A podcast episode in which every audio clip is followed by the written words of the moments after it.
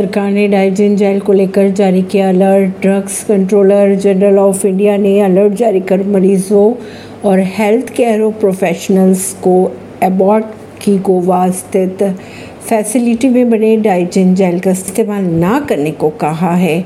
Authority ने इसके चलते हुए प्रतिकूल असर की रिपोर्ट करने को कहा है। एबॉर्ट ने कुछ ग्राहकों की स्वाद व गंध संबंधी शिकायतों के बाद डाइजिन जेल को वापस मंगवाया था। परवीन सिंह नई दिल्ली से।